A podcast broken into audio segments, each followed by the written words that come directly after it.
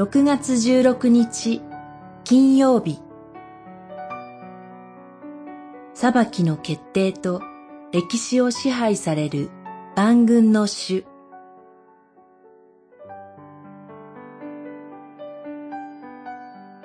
イザヤ書五章。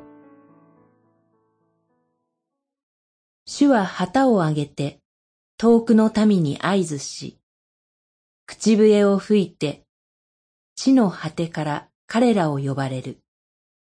見よ、彼らは速やかに、足も軽くやってくる。五章二十六節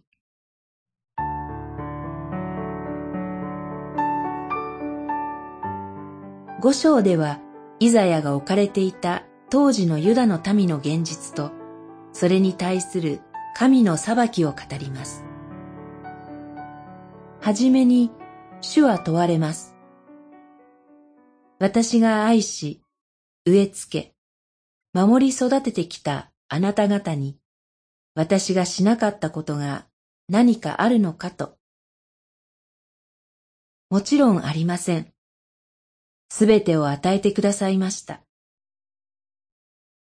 次に、では、なぜお前たちは悪にまみれてしまっているのかと。返す言葉もありません。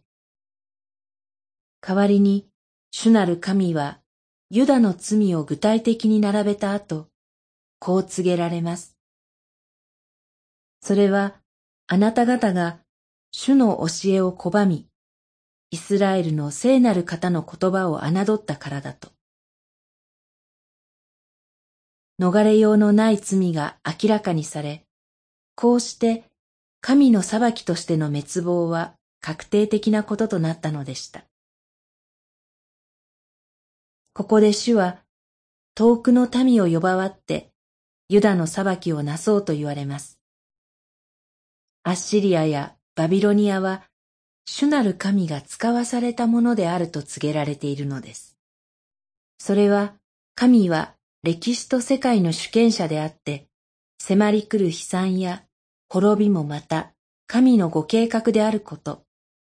そして、どんなことがあっても、神を忘れず、絶えず見上げて救いを待ち望むこと。そこに希望があることを告げるのでした。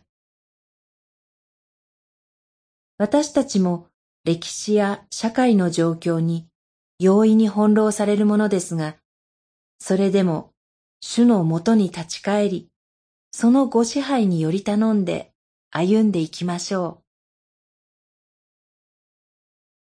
う。祈り。主よ、あなたの見舞いにある私たちに、救いの言葉をお与えください。